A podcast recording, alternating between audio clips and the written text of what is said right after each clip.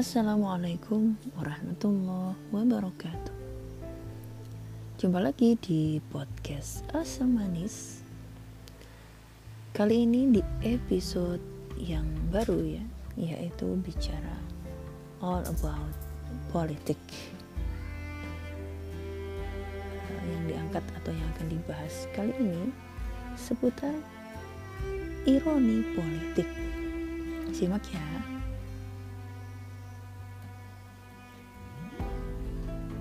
ironi politik. Banyak orang yang menganggap politik atau urusan yang terkait dengan politik itu kotor. Sehingga tidak sedikit masyarakat yang menjauhi politik atau bahkan tidak peduli dengan urusan politik. Image seperti ini muncul karena mereka menyaksikan kelakuan para politisi saat ini politisi yang dilahirkan oleh sistem bukan Islam yang hidup di dalam sistem bukan Islam baik di level daerah maupun level internasional. Sebagian besar para politisi di level daerah mempertontonkan motivasi yang sebelumnya mereka tutup rapat-rapat yaitu motivasi mengejar jabatan alias kursi kekuasaan. Ketika mereka getol-getolnya kampanye dulu, para politisi jenis ini rajin menebar janji. Hanya untuk mendapatkan simpati dan dukungan publik. Tapi setelah mereka duduk di kursi atau jabatannya, penyakit laten para pejabat ini kambuh. Apalagi kalau bukan lupa lupa terhadap janji yang pernah diucapkannya. Lain lagi dengan model politisi internasional.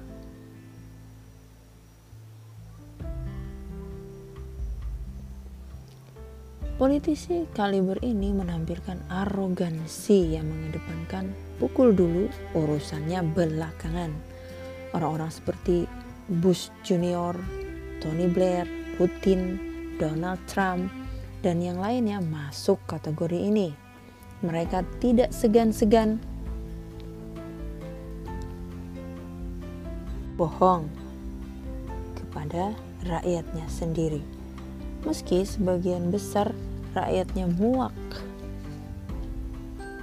dengan kelakuan bohongnya itu, mereka tetap saja tak peduli dan berlagak tidak mau tahu karena kelakuan mereka mereka inilah gitu ya baik level daerah maupun politisi level internasional masyarakat menyimpulkan politik itu kotor banget kotor sekali.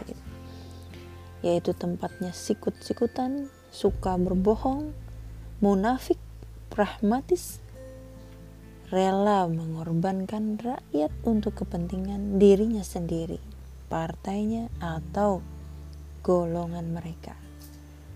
Lalu apa benar politik itu kotor? Tentu saja kita tidak bisa menilai sebuah konsep atau sebuah istilah hanya berdasarkan pada fakta atau perilaku para politisinya. Karena fakta atau para pelaku bukanlah gambaran yang sebenarnya atau bagaimana hakikat definisi yang sesungguhnya bagi sebuah istilah atau konsep.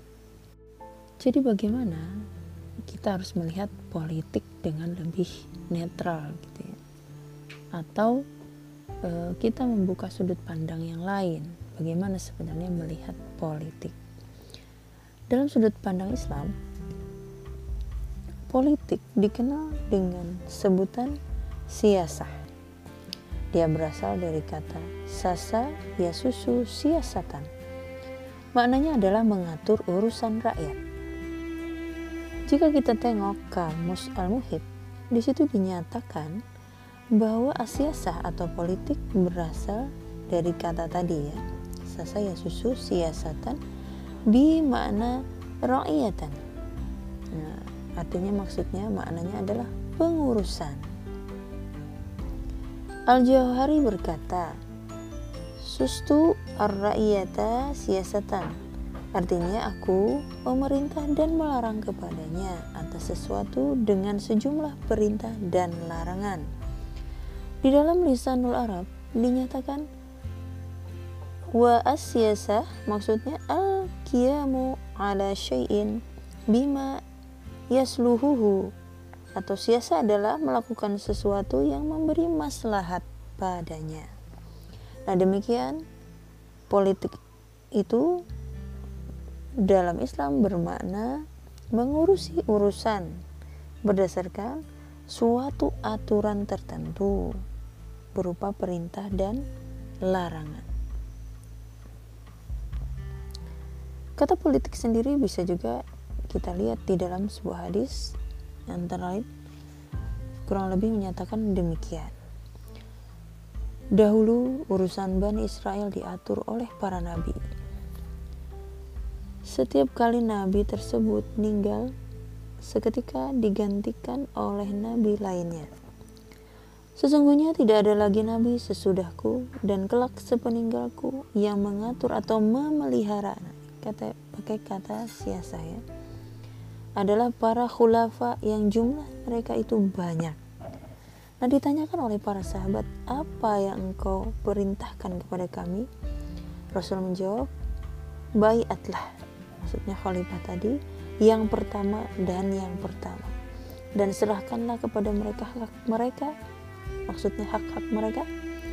Karena sesungguhnya Allah akan menanyai mereka atas apa yang menjadi urusan dan tanggung jawab mereka.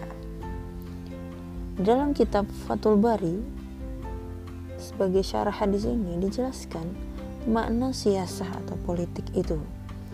Mereka diutus oleh para nabi, maksudnya tatkala tanpa kerusakan di tengah-tengah mereka, Allah pasti mengutus kepada mereka seorang nabi yang menegakkan urusan mereka dan men menghilangkan hukum-hukum Taurat yang mereka rubah di dalamnya juga terdapat isyarat bahwa harus ada orang yang menjalankan urusan di tengah-tengah rakyat, yang membawa rakyat melewati jalan kebaikan dan membebaskan orang yang terzolimi dari pihak yang zolim. Maka secara lebih komprehensif, politik itu diartikan dengan pengaturan dan pemeliharaan urusan rakyat yang mencakup urusan mereka di dalam negeri maupun di luar negeri. Jadi ini adalah makna yang paling umum yang bisa uh, diterapkan pada semua sistem ya. Mau sistem kapitalis, sistem sosialis maupun sistem Islam.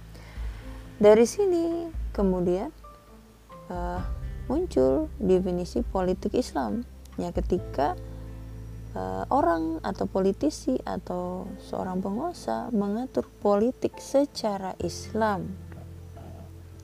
Jadi maksudnya adalah bagaimana Islam mengatur dan memelihara urusan rakyat. Sedangkan ketika bicara politik komunis atau sosialis berarti bagaimana komunis atau sosialis mengatur dan memelihara urusan rakyat mereka.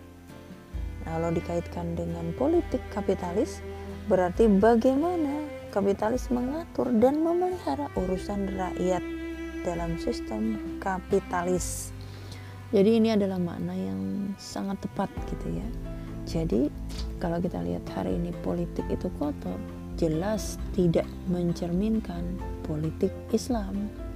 Jadi sebuah ironi hari ini di tengah-tengah negeri muslim justru politik yang diterapkan bukan politik Islam.